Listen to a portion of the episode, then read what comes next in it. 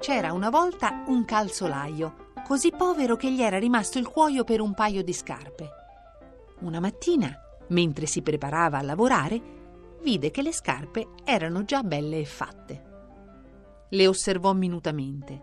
Erano lavorate con tanta finezza che erano proprio un capolavoro. Venne un compratore, a cui piacquero tanto che le pagò più del prezzo corrente e con il denaro il calzolaio poté comprare il cuoio per due paia di scarpe. La sera le tagliò per cucirle la mattina dopo, ma non ci fu bisogno, perché quando si levò le scarpe erano lì, belle e fatte. E non mancarono i compratori, che gli dettero il denaro bastante a comprare il cuoio per quattro paia di scarpe. Anche questa volta il calzolaio tagliò il cuoio per averlo pronto da cucire il mattino, ma di nuovo le trovò pronte. E la faccenda andò avanti così. Ora, una sera, qualche giorno prima di Natale, mentre stava per andare a letto, disse alla moglie: Che ne diresti se questa notte stessimo a vedere chi è che ci aiuta? E la donna fu d'accordo. Così si nascosero tutti e due in un angolo della stanza.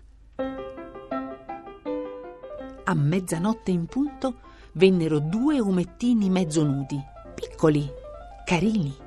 Si sedettero davanti al desco del calzolaio e con le loro manine incominciarono a forare, a unire, a battere destri e svelti. Poi, messe le scarpe in fila, saltarono via. La mattina dopo la moglie disse: Dovremmo mostrare loro la nostra gratitudine.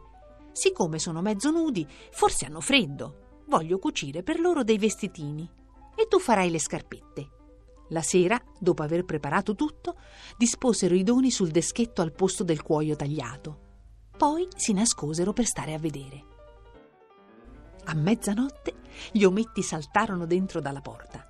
Ma quando al posto del cuoio tagliato trovarono i graziosi vestitini, mostrarono una gioia straordinaria si vestirono in un batter d'occhio e cantarono Ah, con questi vestitini siamo sì carini ormai che non faremo mai più i calzolai. E alla fine, ballando, saltarono via fuori dell'uscio. Da allora in poi non tornarono più. Ma il calzolaio era felice ugualmente, perché qualsiasi cosa facesse gli riusciva sempre a meraviglia.